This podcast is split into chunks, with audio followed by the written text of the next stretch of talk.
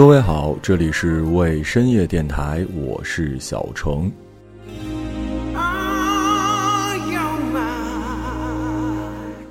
世界第一高峰是珠穆朗玛峰，世界第一长河是尼罗河，世界第一深的海沟是马里亚纳海沟，世界第一大的热带雨林是亚马逊雨林。你是不是觉得我想问世界第二高峰是什么？你知道吗？你都准备好了，告诉我是乔戈里峰，对吗？因为网络，因为段子，你可以随时知道，你可以随时知道查到任何东西的第二、第三、第一万名都可以。可我们大部分人在乎后面的名字吗？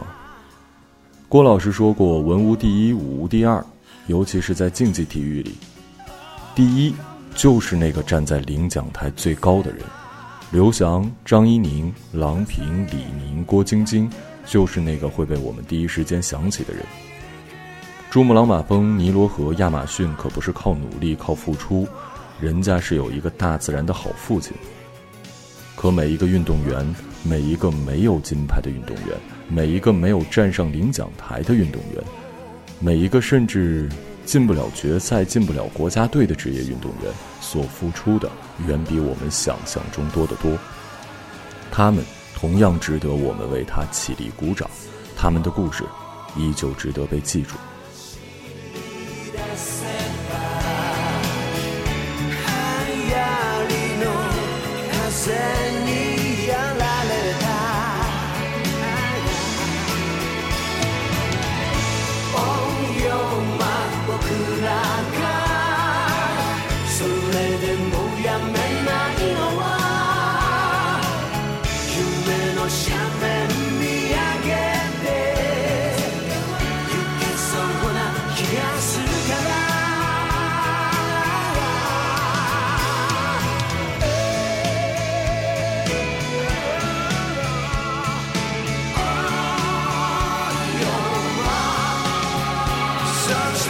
らは心の小さな空き地で断崖に振り落とした言葉の夕立ち答えを出さない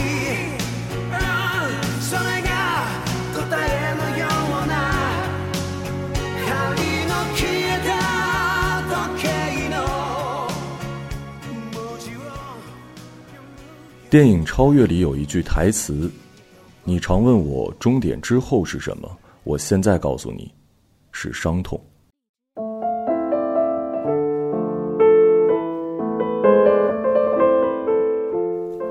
这句话贯穿了大多数退役运动员的一生。一九九五年，郭平获得了国际马拉松比赛的亚军，这枚分量很重的奖牌却没能给他换来一个安稳的下半生。因为教练的训练方法不科学，郭平脚趾变形，十根脚趾全部错位。此后十多年，他依然无法下床走路。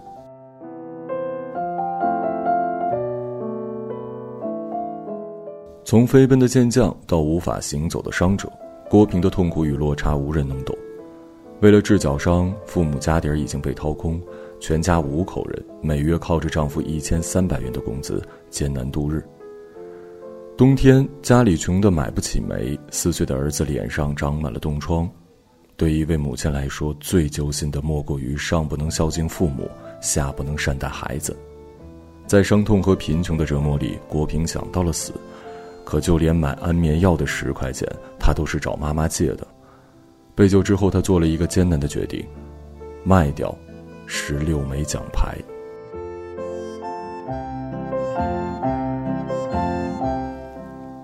那是他青春和努力的见证，如今也成了他唯一的救命稻草。儿子遗传他的天分，爱跑爱跳，但是郭平说这辈子都不会让他练体育的。他因为这个天分几乎搭上了自己的一生，他不愿意孩子步他的后尘，普通一点，平凡一点，没有那么多荣耀，也就没有那么多的落差。这是一个母亲想要保护孩子的方式。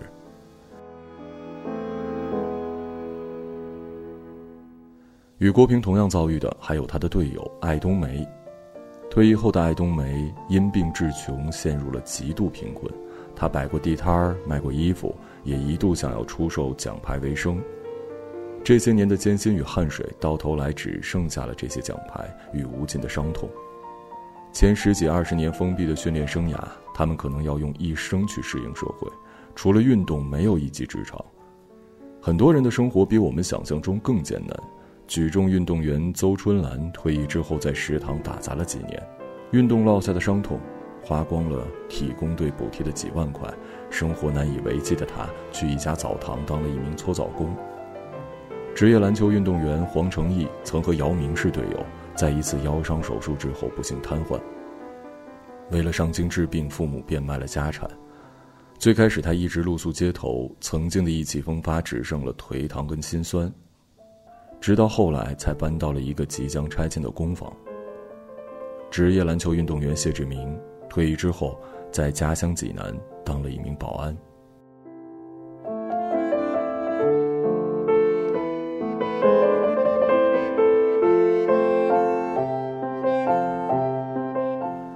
收集资料的时候，我看到了这样的一个视频，名字就叫做亚军。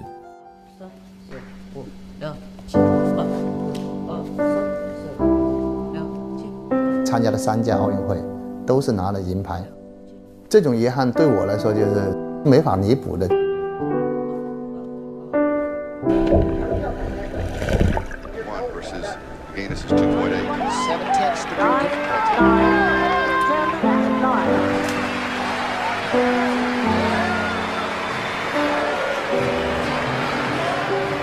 冠军没拿到是有点可惜的，是有点可惜的。机会就这么一次，那个时候就是在想，我付出的很多，我应该拿到冠军。飞鹿获得了亚可能也是跟我们从小在这环境长大，就感觉好像冠军跟亚军差很多。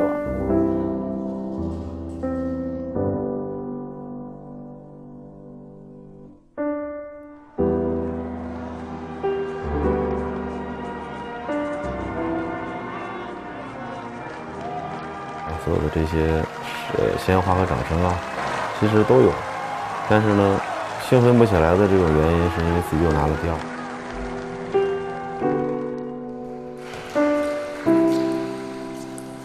输和赢在赛场上，你只能是就那个一个多小时这种时间，我们后面的路还很长，对吧？还有很多的这种运动员要去培养，更希望能够培养一个。奥运会有单打冠军的运动员。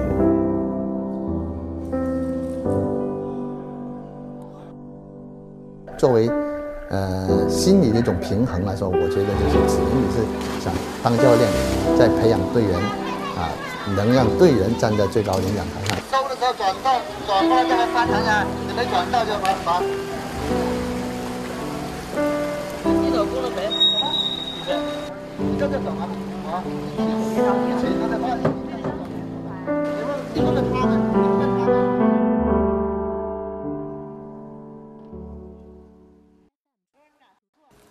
生就是一个大的赛场嘛，有感情还是对这个项目本身有感情。上了剑道，我这个肾上腺素就 就就窜上来了。我运动员比赛我都心痒的，我恨不得就叫他下来，我自己上去打了。如果有这个机会的话，哪怕是半年给我时间减一下肥，我愿意，我认认真真的去打这场比赛。对手爱谁谁。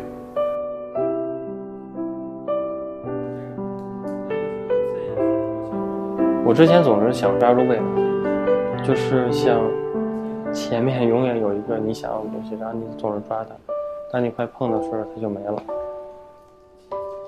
那么后来我就发现，哦，其实这是是没有的。你跟那个去抓的话，你永远都抓不到。坚持，因为你没有这个坚持，不可能把你整个的路走下来。今晚是过来参加这个。他们里约奥运会的一个出征的一个呃一个仪式嘛，壮行仪式，王励勤、马林也都来了。组织一下，应该送送我们仨，我操！手打的闪，有点像。这以前都是人家送我，现在我送人家了。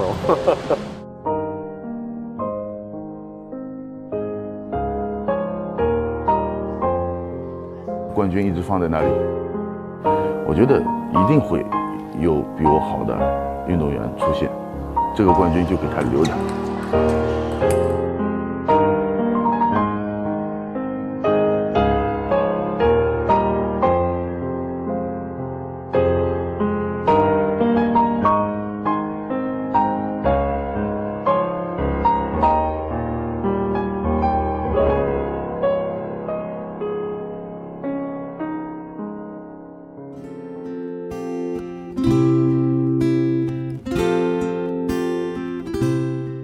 在非洲有一个小国家叫做赤道几内亚，这个国家有多小呢？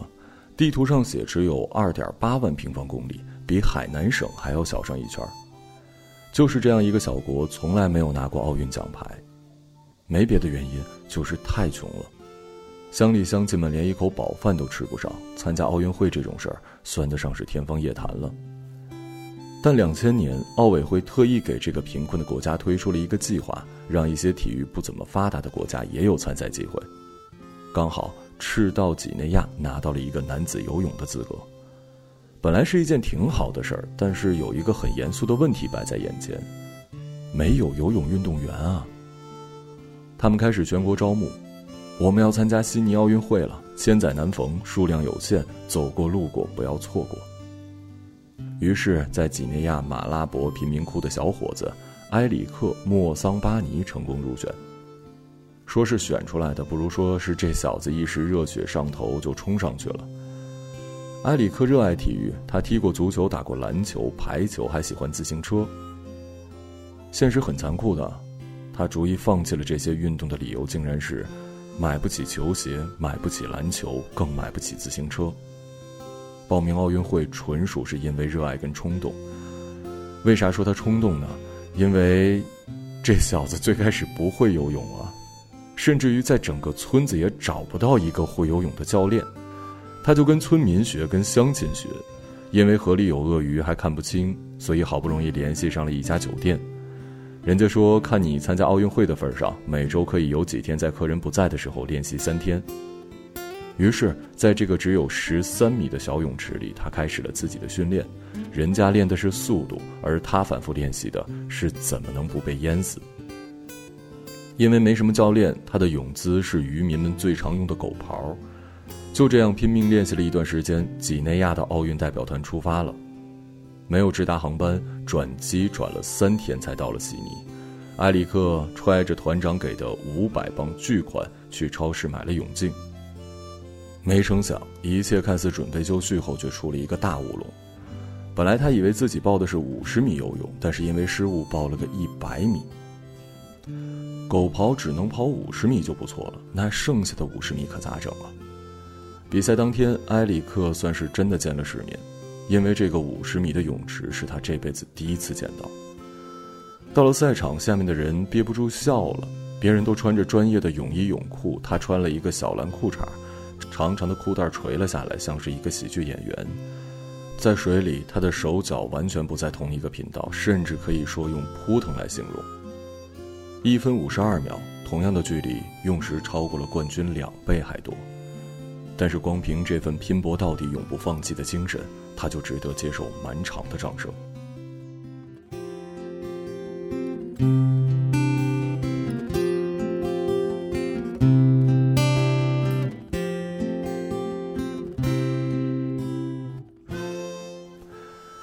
才说了普通的职业运动员退役之后的收入，我们可以说一下正常他们还是运动生涯时候的收入。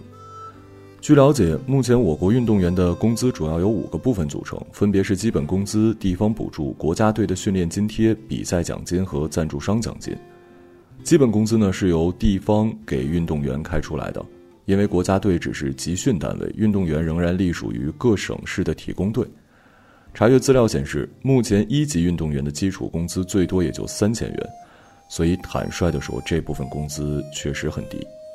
对于地方补助而言呢，是按照月发放的，有的则是按照季度发放，数额也是根据成绩、地域的不同存在一定的差异，一般是每个月两千到三千元左右，最少的只有一千元。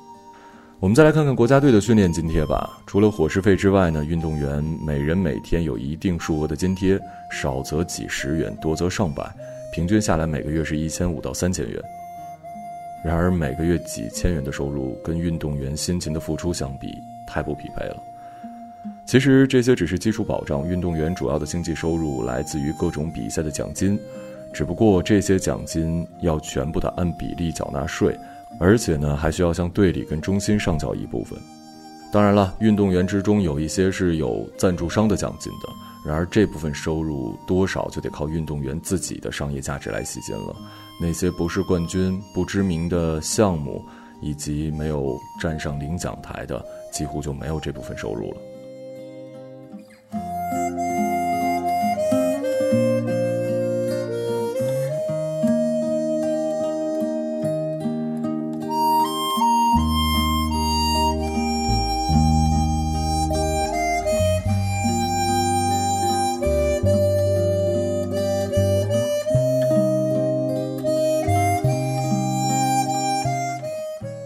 外，我还想给大家读一个运动员的日记，读完之后，我再告诉大家他是谁。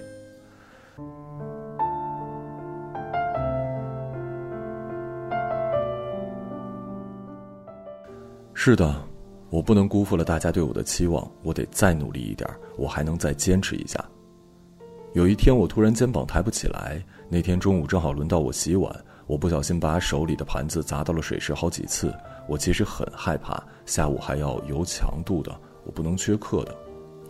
赶紧找大夫扎个针灸，结果下午去训练的时候衣服都穿不上去，但我还是游了强度，虽然游得很慢，但毕竟还是训练了，挺开心的。就这样坚持了几天，我又倒下了，我真的真的再也坚持不下去了。晚上躺在床上，全身疼到发不上力，心脏也时不时的一抽一抽的疼。我难过的看着外面的天，我好担心，我就这么挂了怎么办？我爸妈怎么办？算了，我再坚持一下。后来因为身体跟不上训练的强度，恶性循环，越来越累，越来越慢。我在游泳池都已经哭干了眼泪，我好累啊！我不想再哭了，我想游快一点点，一点点也行。可是我游不快，太累了。我绝望的离开了游泳池，我不想面对了，我想回家。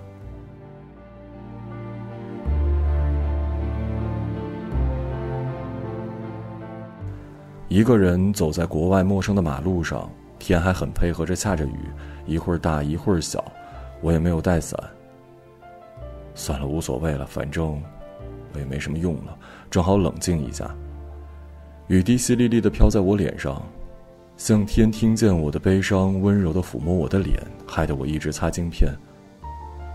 可我还是很绝望，我不想比奥运会，我不想当运动员了，我想回家。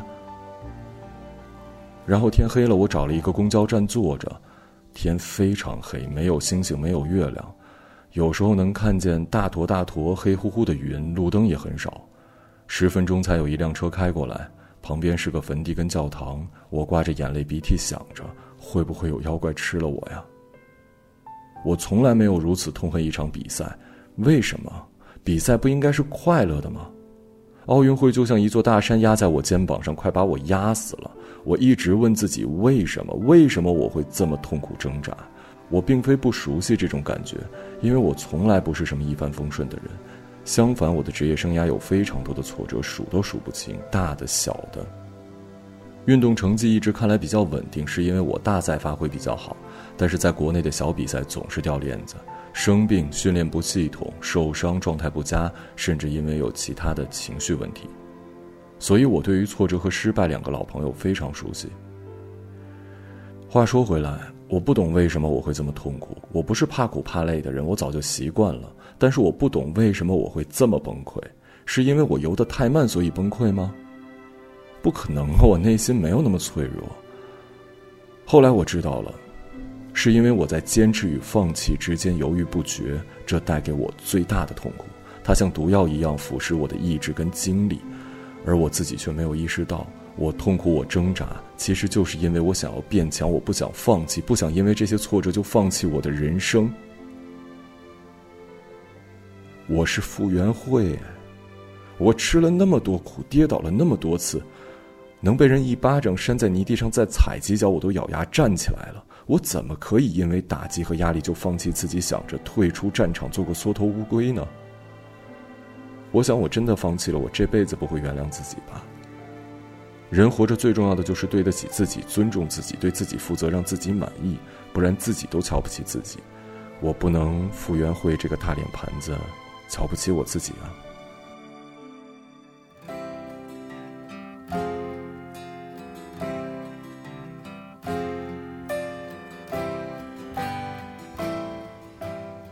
其实今天能在节目里说到的选手，虽然没有得冠军，但依然算得上是有不错成绩了。起码我可以在网上找到他们的故事，更多的在省队的那些人，我们甚至不知道他的名字，更不要说背后的故事了。我当然知道结果的重要，我当然明白冠军大概率付出的比他们更多，但冠军已经获得了很多鲜花、金钱和掌声。你我虽然不是运动员，但我们和他们一样是在为自己的梦想奋斗着。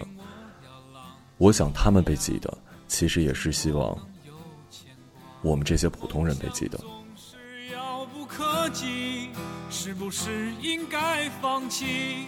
花开花落又是一季，春天啊，你在哪里？这里是为深夜电台，我是小程，时间不早，睡吧。哎，等等等会儿再睡。呃，某宝搜索“为深夜电台”，有惊喜。看那满天飘零的花朵，在最美丽的时刻凋谢。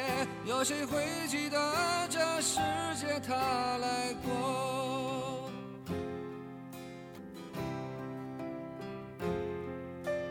转眼过去多年时间，多少离合悲，曾经志在四方少年，羡慕南飞的雁。各自奔前程的身影，匆匆渐行渐远，未来在哪里？平凡，啊，谁给我答案？那是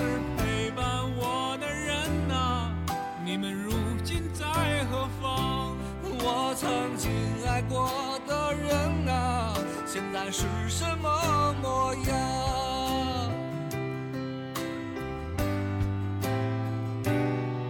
当初的愿望实现了吗？事到如今只好祭奠吗？